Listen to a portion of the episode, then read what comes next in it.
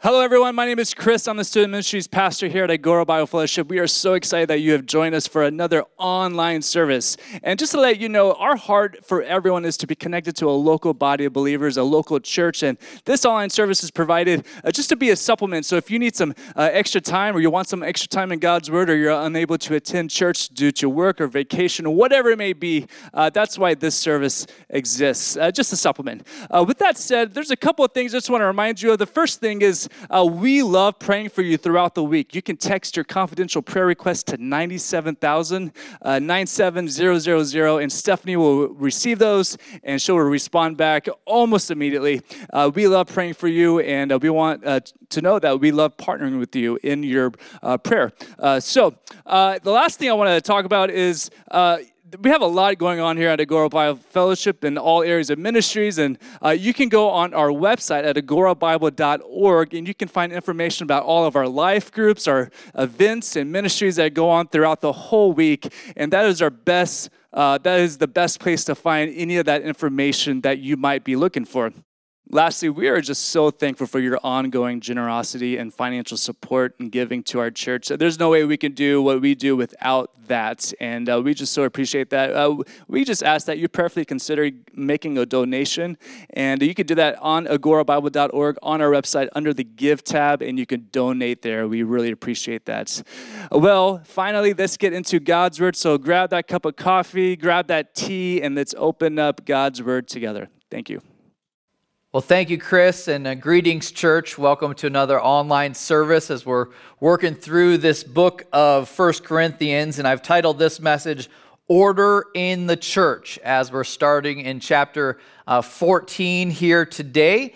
And I'm imagining in our audience, we have a lot of people that have experienced a lot of different churches over the years. I imagine not just one church experience, but a, if you're like me, a wide variety of different church experiences. I was thinking about my upbringing as my dad grew up and he attended one church growing up for many years. It was called Alden Union Church. It was in uh, the outskirts of Philadelphia. And so in my childhood, uh, growing up, we spent a lot of years as we moved away from Philadelphia trying to find a church similar to that. And so had a hard time finding you kind of when the bar is set high, it's difficult. And so I had a lot, lot of different experiences of uh, church uh, since I've been an adult, since I got uh, married. Uh, we've been married this past Tuesday. I talked about that last week 24 years. And in those 24 uh, years, uh, we've been at four different churches. And in the last uh, 10 years, actually, just in a couple weeks from now, we're having our 10 year anniversary here at Agora Bible Fellowship you start to realize, man, changing and exploring and discovering uh, the right church is not always an easy task. But what I think helps a lot in the process of identifying what's the right church fit for you is to first come to the realization that it's not a free for all. It's not something that God just left up to human discretion of like, well, church can be whatever you want it to look like. It's whatever popular opinion or whatever the vote is for that particular group of people. But instead, you discover that God has very specific details and outlines exactly what is expected in our worship. So, for us to realize if there's anything that we're pursuing, we're trying to figure out when we're landing in a church is it a biblically rooted church? Is what happens there when they gathered, is, is, it, is it founded in Scripture? So I jotted down just a couple ideas before we break into this week's text of things to, to watch for as you're exploring different church options and some things that I would say to warn against a couple cautionary uh, ideas or suggestions. The first one is a church that's kind of entangled in meaningless ritual. Meaningless ritual. Many times, unfortunately, liturgical churches tend to go that direction. And I always say to someone, hey, if you can't point to the reason why you do that based out of Scripture, it's probably not a biblical church. So that's something that I would caution against and watch out for. Another thing to, to caution or to consider is not just that type of church, but kind of what I would describe as a social action or social justice church. that's very concerned about reaching out, but's lacking in kind of doctrine or being rooted. And in the last two to three years, has been kind of going by every which direction, what way that the cultural trend takes them. Similar to that would be a, a political church where their primary emphasis has wandered from God's word and the expansion of his kingdom to making sure that we figure out how to fix this kingdom and the politics here that are so broken. A political church I would caution against.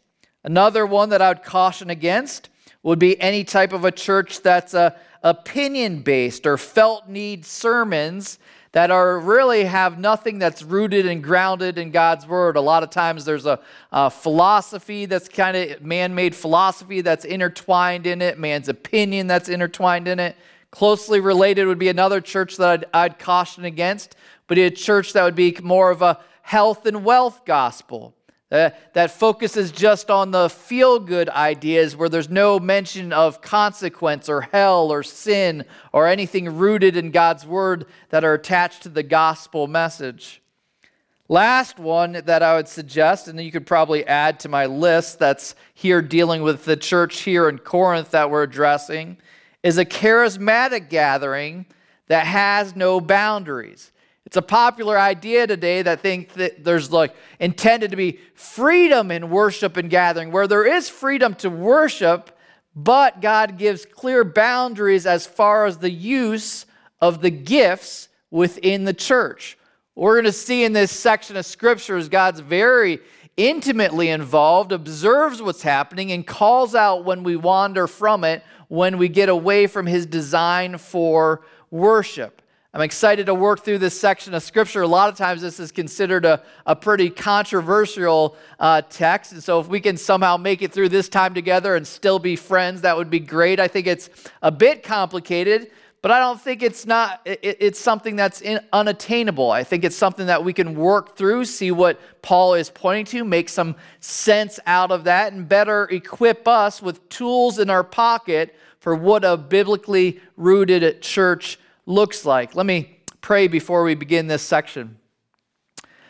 Lord Jesus, we thank you so much for this time to be together and to be in your word and how you didn't leave us just floundering in especially important topics like where we put down roots, where we call a church home, who our community is, who we fellowship with. You give us clear parameters if we're diligent to spend time uh, exploring them and unpacking them in Scripture. And so we ask that this time would be uh, profitable, that you'd speak to us through this uh, section of Scripture, and you'd be great, I'd be small. In Jesus Christ's name, amen. So, starting in chapter 14, verse 1, we got a lot of ground to cover today on this topic, but I didn't want to divide it up over weeks, but wanted to make sure we are clear on what the discussion is and the different points. So, it starts in verse 1 says, Pursue love and earnestly desire the spiritual gifts, especially that you may prophesy. For one who speaks in a tongue speaks not to men, but to God for no one understands him, but he utters mysteries in the Spirit. On the other hand, the one who prophesies speaks to people for their upbuilding and encouragement and consolation. The one who speaks in a tongue builds up himself, but the one who prophesies builds up the church. Now, I want you all to speak in tongues, but even more to prophecy.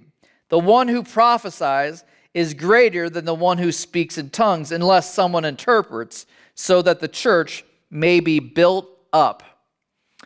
All right, we'll stop there just for some explanation. Basically, he's wrapping up the topic of last week, if you remember, where we talked about the importance above all else. We were intended to be marked and rooted and grounded in love. So that's why he begins by saying to pursue love.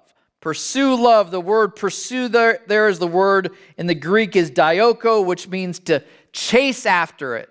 This idea of, uh, of intentionality, that it's not something, as I've frequently said, it's not something that you just stumble upon. It's not like you wake up one day and you're like, man, so strange. I'm all of a sudden so loving. It's something that, that takes work. I was talking to uh, someone this week that was saying they were interacting following the services pat, this past Sunday and, and talking to a group out in the courtyard, and the group concluded, yeah, we still have some, some work to do in this particular area. And that's fair, that's good, but it should be an area of gradual increase, a, a growth in patience and kindness, and some of the other attributes that we discussed last week. So he starts by again making sure we're rooted and grounded in that before we talk about this tough subject of at least these two specific spiritual gifts.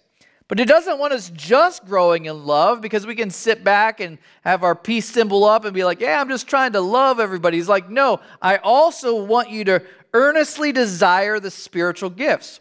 Why, why earnestly desire the spiritual gifts? Basically, it's just saying, man, everybody should desire a supernatural enablement to serve other people. That should be on the forefront of our mind. If you're thinking about loving others, this idea of a spiritual gift comes right inside, alongside of that perfectly. It's a supernatural enablement to love and serve other people. So we're to earnestly desire that. But then Paul begins explaining the superiority of prophecy over tongues. Why is that? Well, what's going on, do you think, in Corinth? What seems to be happening in Corinth is they're busy seeking the next personal spirit, a uh, personal experience rather than ways to serve each other. In other words, selfish church. What we have a term for it present day is consumer church. It didn't just start in the modern era, the idea of what do I get out of it? How do I benefit? It's so much concerned with my own personal growth instead of, hey, what can I bring to the table? How can I bless others? How can I build up? How can I invest in this church? And so they've slipped and gone that direction of me mentality, which is such an easy direction to head but instead, he's starting to say, hey, more important, they must have elevated the idea of speaking in tongues as a, as a self centered thing. And it says, more important to that is prophecy. You're like, well, what is they, why is he talking about tongues and prophecy? Well, let me explain first, make sure we're on the same page with the two understanding the definition of both. I started a little bit of the topic last week talking about speaking in tongues, gave the definition of the ability to speak a foreign language unknown to the speaker.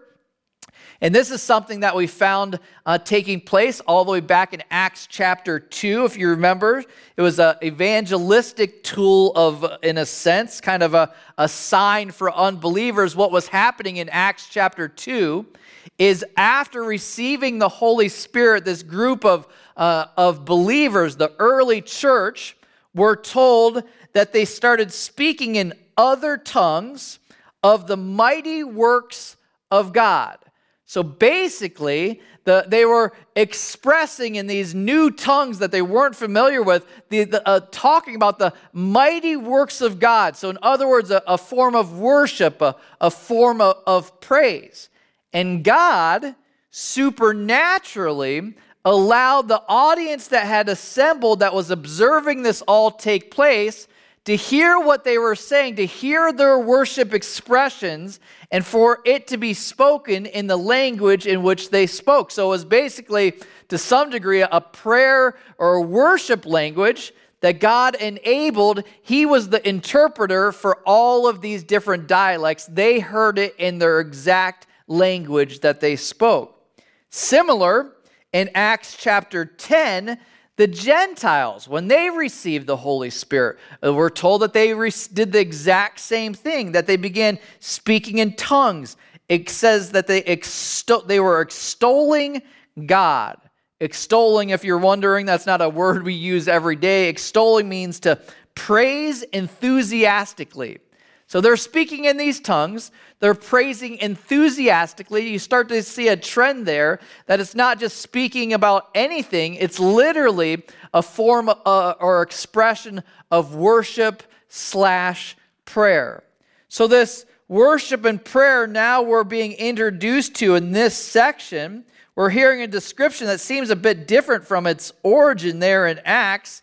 It seems to be a, a, a prayer language that they speak to God in a way that edifies themselves, but's indiscernible to others. So there's been a shift, there's been a change. It's no longer discernible to others, it's just about self edification. It's still, to, in my, from my perspective, aligns perfectly with Acts chapter 2 and chapter 10 in that it's a prayer and worship language. But what's changed, and maybe it's what we talked about in chapter 13 where it ceased, is it no longer is a sign gift where it's amplified by the Holy Spirit allowing everyone to understand. Because we see right out of the way, right out of the gates, that people didn't all understand what was being said when it was being utilized. So it's no longer a, the, the norm for it to be utilized in the, this part of the, the story of the early church where it's no longer understood by all dialects,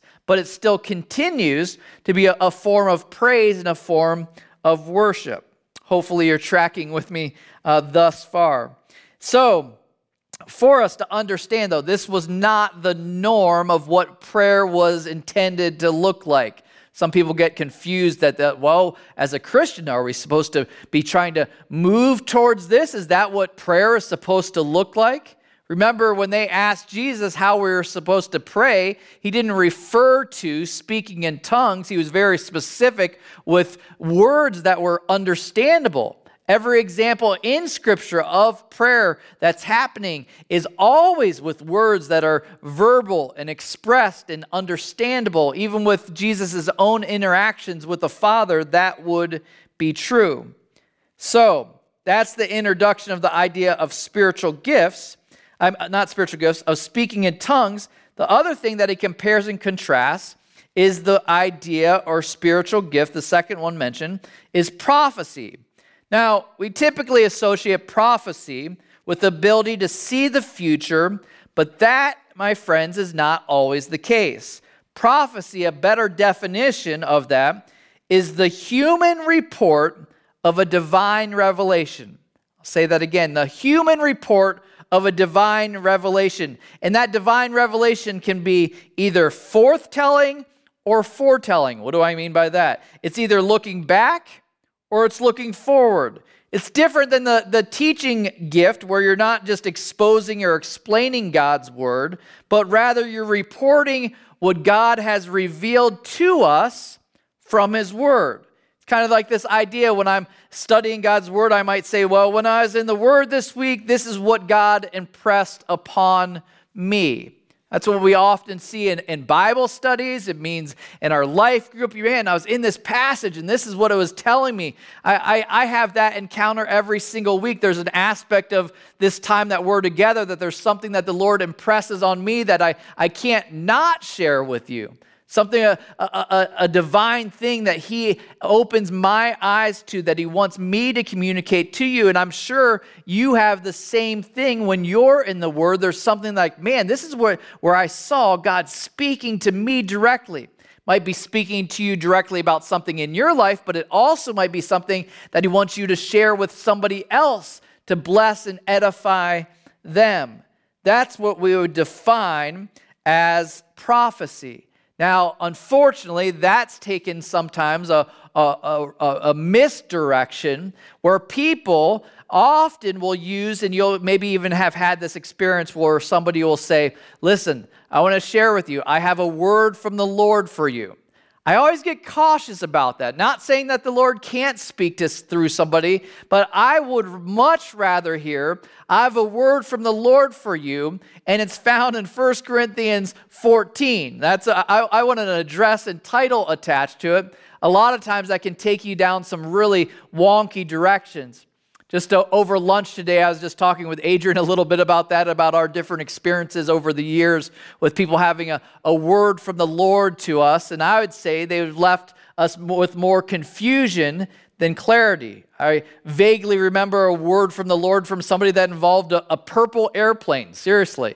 My, my wife talks about her a word from the Lord referring from somebody else about her, her feet being on fire. And so there's the, it can really be taken some, some strange mystic directions rather than what I believe is this idea of prophecy. We get so confused on it, is an encounter with God through the written word, not, not a, an impression that He's planted on you. So I get real cautious before I tell somebody, God told me to tell you something. I want to be real cautious to make sure I'm clear because Revelations chapter 22, 18 is really serious and warns us, cautions us about adding anything to the Word of God. Remember, so he's explaining here that tongues is a, is a secondary gift to prophecy. Now, why is that? He explains it in this section of scripture.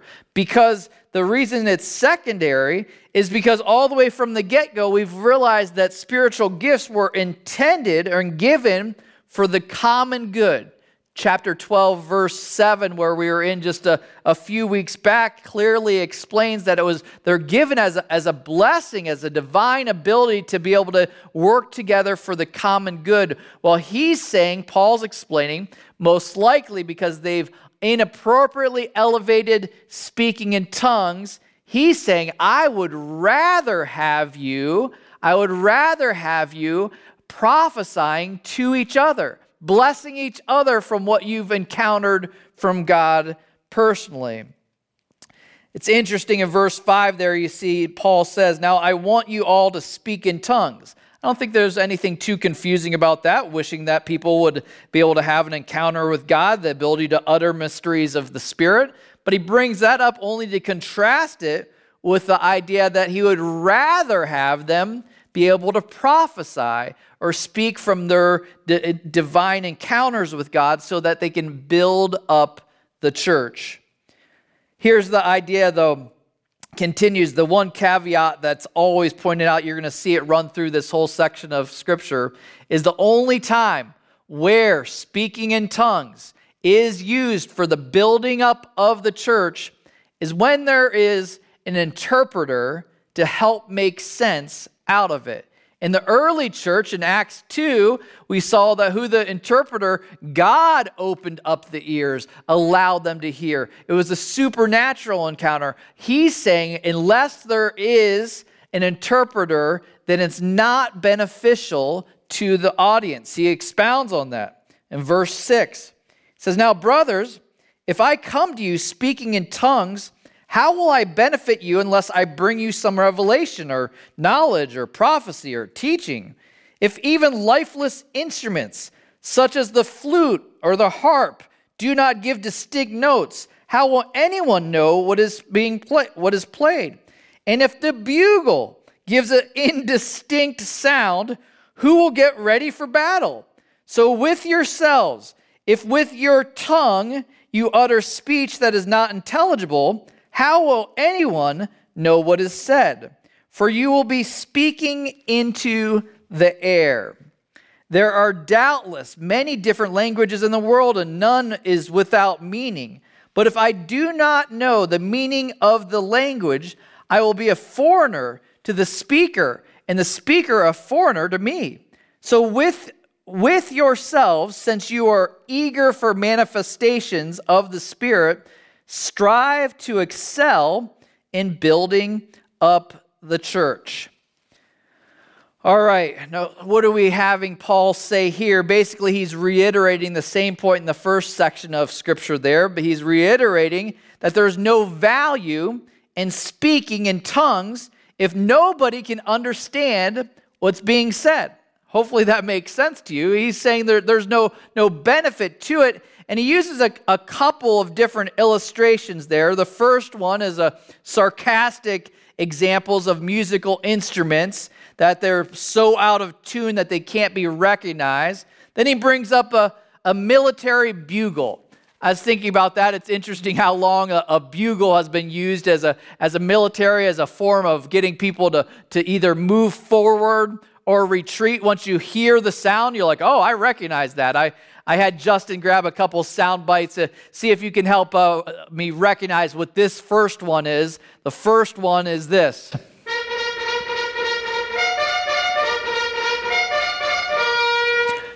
charge. That's the idea. That's a, a clear. Now, now imagine if that were all messed up and you're in a lineup and the uh, heading into battle and this is just completely distorted. He's saying, man, if that was if that was thrown off, it would throw off the whole entire battle call. The other one is when it's time after you're losing or, or, or, or losing ground. Another one is a, a, a second sound by the bugle. Justin, play that sound.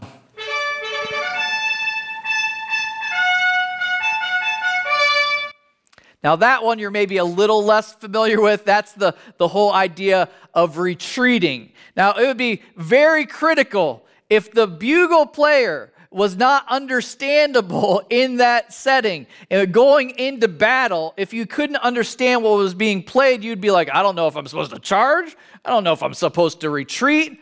Well, think about that in the context of the church. He's saying, man, if we're if we're busy when we're in battle, when we're coming together, and we're confused uh, about the language that we're speaking, it's in an in incomprehensible way. You're like, man, we are in big trouble.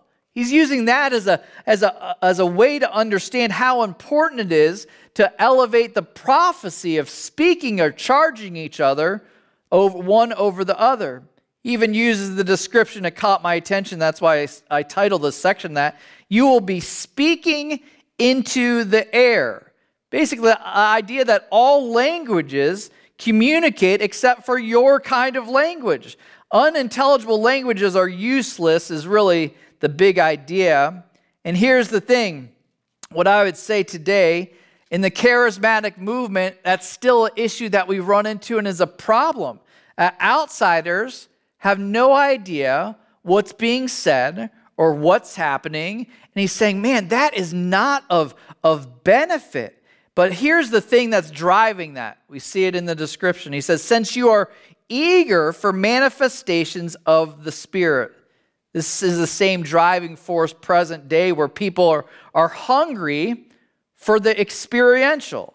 They want to go from one, one pinnacle to the next. I, have gotten to this place in my, my personal encounter with God. But here, here's the problem with that is really it becomes a, an ego thing where you start to think of, oh, I'm able to, to speak to God in my own private prayer language as a source of, uh, of pride.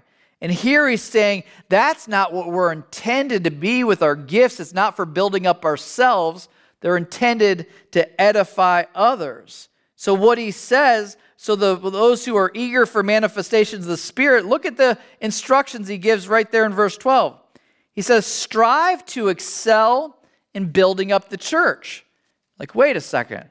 Uh, you mean it's not about me and my different encounters with God and these different heights of emotionalism? It's like, no. The, the thing that I'm calling you to do is to look to build up the church. That's where you're going, go, going to have an encounter with God. That's where you're going to grow and develop in your faith. That's where you're going to mature in your walk with the Lord.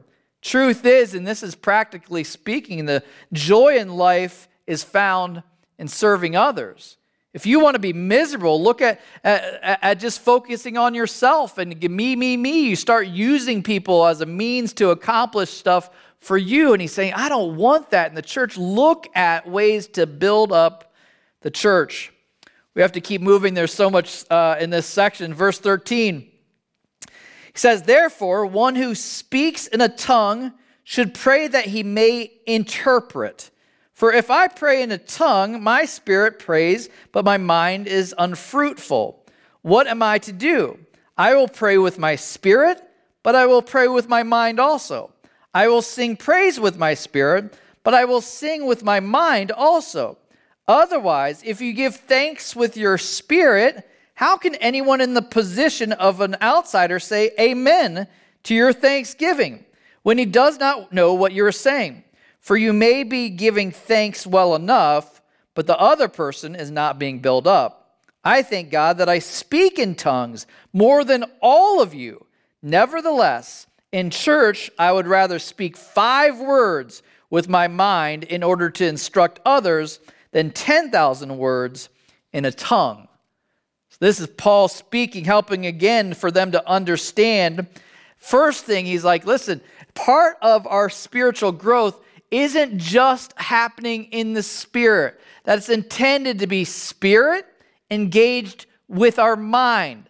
A lot of times people think that Christianity, we're intended to check the mind at the door, but it's the exact opposite. We're told to be in the, in the process of renewing our mind, restoring it, and making it new. So here he's calling us to both engaging in the spirit and engaging in the mind.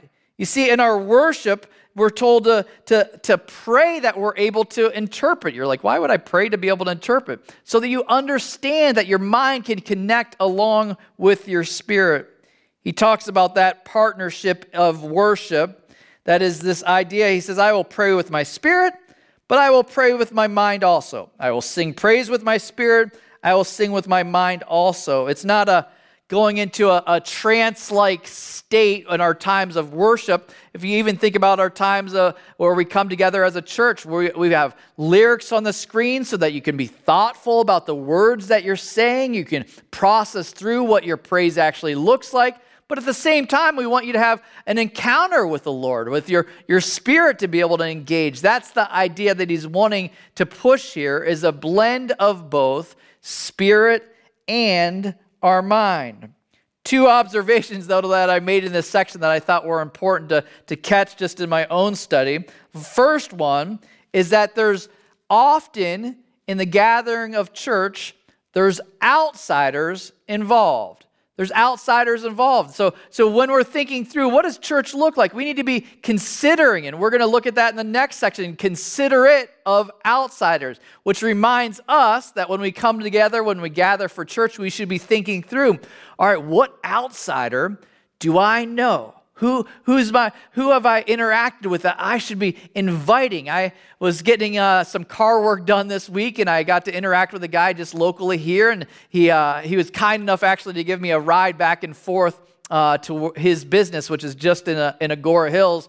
And it's so cool just interacting with him. And he's like, you know what? I, I, hope, I hope to visit the church sometime soon. I'm like, awesome. I'd love to have you. So, so cool for those opportunities to engage with outsiders. So that's a, one of the observations when we're engaging our mind, engaging our spirit, but also being aware that there's outsiders involved in our time together.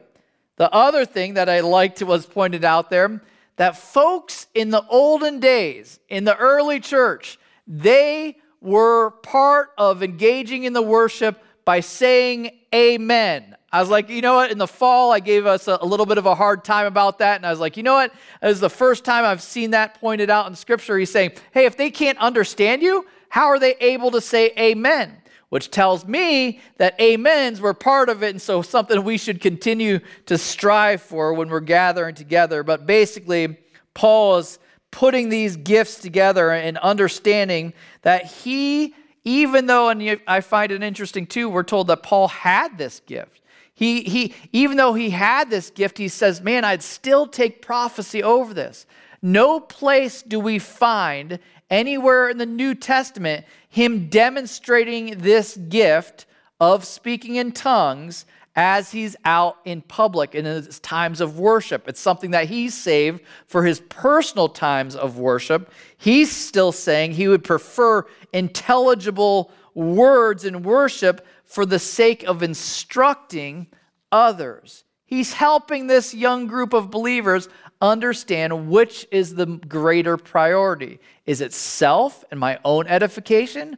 Or is it how do I bless and encourage others? It's a message I would love to convey as well because so many times we can slip into thinking of the church coming here and what do I receive from it instead of the church being, no, we're supposed to be figuring out what our cool, unique, supernatural abilities are and how we can use those to bless and minister to others. Which leads to the next section. We're getting there. Verse 20 says, Brothers, do not be children in your thinking, be infants in evil, but in your thinking be mature. In the law it is written, By people of strange tongues and by the lips of foreigners will I speak to this people, and even then they will not listen to me, says the Lord.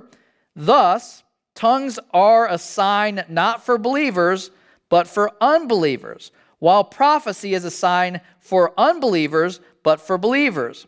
If therefore the whole church comes together and all speak in tongues, and outsiders or unbelievers enter, will they not say that you are out of your minds? But if all but if all prophesy and an unbeliever or outsider enters, he is convicted by all. He is called to account by all. The secrets of his heart are disclosed, and so falling on his face, he will worship God and declare that God is really among you. Kind of a cool reminder. First one that he charges, I don't want us to skip past this. First, he calls us to be infants in evil. You're like, what do you mean, infants in evil? This idea that there's certain things that believers are not intended to experience in this world. Things that we're to remain distant from, things that we're supposed to remain pure in. We're to remain, I like this picture, infants in evil. Don't be uh, naive about. Uh, uh, about we're called to be naive about evil but not naive in our thinking he goes on to quote isaiah where tongues were prophesied, Isaiah prophesied about tongues being one of the ways in which God was going to reach out to that generation. And so, this actually, if you think about it, Acts chapter 2 is a fulfillment of the prophecy of Isaiah, saying that God would use tongues in order to reach and draw people to himself. But there would also be people, as there were in Acts, that heard and rejected it. So now, what it's shifted back to, which I lean towards, is that it's ceased in the supernatural ability to reach out to the unbelieving. Now he's saying there's a transition where what they're left with, what they're given then, is the idea of prophecy. Prophecy then is now present day, still today, what I would lean towards is the means in which we reach the outsider. So, what he's explaining, he said, listen, if we all come together and everybody's speaking in tongues, the outsider, what does it say is how they're going to respond? They're going to think that you're crazy, that you've got a screw loose. But if they all come together and you prophesy, in other words, point to what you found, the nuggets of truth and encounters of, uh, with God in Scripture, and you point to that to them, Look at the response that it describes that they're going to have. He says, he says, but if prophecy and an unbeliever, an outsider enters, he is convicted by all. So what he hears, he's convicted by. He's called to account by all. In other words, held accountable for what he's heard. The secrets of his heart are disclosed. Uh, that idea of, of sin coming to the surface. And so, falling on his face, he will worship God and declare that God is really among you. So there's purpose behind the order in which is put in place in church. This idea, he's saying, don't, don't be speaking in a, in a prayer language, in a worship language that's, un, un, that's not understandable. Instead, speak in a manner that people can hear the truth, be convicted by it, be exp- their hearts exposed, and then falling on their faces and calling out to, for rescue to Jesus Christ. He's like, that's what we're trying to be as the church as we're building up. He leaves us with the last couple of verses with the application of what this is, order is supposed to look like. He says, What then, brothers? When you come together, each one has a hymn, a lesson, a revelation, a tongue, or an interpretation. Let all things be done for building up. If any speak in a tongue, let there only be two or at most three, and each in turn, and let someone interpret. But if there is no one to interpret, let each one of them keep silent in church and speak to himself and to God. Let two or three prophets speak, and let the others weigh what is said. If a revelation is made to another sitting there, let the first be silent. For you can all prophesy one by one, so that all may learn and all be encouraged. And the spirit of the prophets are subject to prophets, for God is not a God of confusion, but of peace. So, what's he doing here? He's explaining. He's getting down to the nuts and bolts of how things are intended to work within the church. I like his description there. He says, In your time together, there should be a hymn, there should be a lesson, there should be revelation. Still, present day, we experience those things when we come together. There's typically time of singing, there's typically time of le- a lesson from God's word, revelation from what's been exposed from God's word. And then he, sa- then he describes the idea of spiritual gifts. If there mentions tongues or, or not spiritual gifts, he refers to tongues, but then he refers to there being some limitations on the use of tongues. First, he says they need to go in order. Then he says there should be a maximum of two to three. And if there are going to be, if this is going to happen in your gathering, if, if that's intended to be a part of it, what does it say is intended to have? is an interpreter there explaining what is being said. And when I look at the present charismatic movement, I am yet to come across a time where they're speaking in tongues in the gathering of worship where it's actually in that kind of a description. That it's, there's an order to it. That means taking turns who's speaking in tongues, that it's a maximum of two to three, that there has to be an interpreter there to make sure that it's what's being said is being communicated so that it can edify and build up the group there. But these are the parameters that are clearly outlined in the New Testament. So if you're ever at a church that isn't following this guideline, you're like, man, you're not, you're not approaching this in a biblical direction. He says this idea in verse uh, 28 is if there's not an interpreter, they're to speak to himself and God. In other words, keep it to yourself. Keep your prayer language independent from the gathering or your time of worship in a tongue that's un- not understandable. Keep that separate from what happens when we gather together in this place. You see, gifts without restriction is not spirit filled.